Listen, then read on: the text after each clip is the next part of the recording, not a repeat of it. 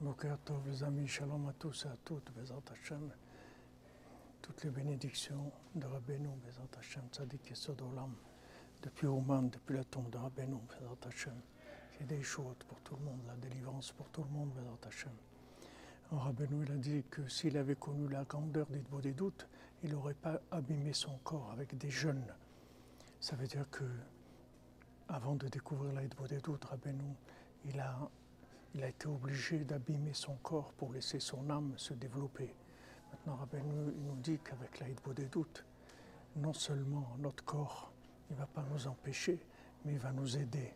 Et donc ça, c'est valable pour toutes les difficultés qu'on a.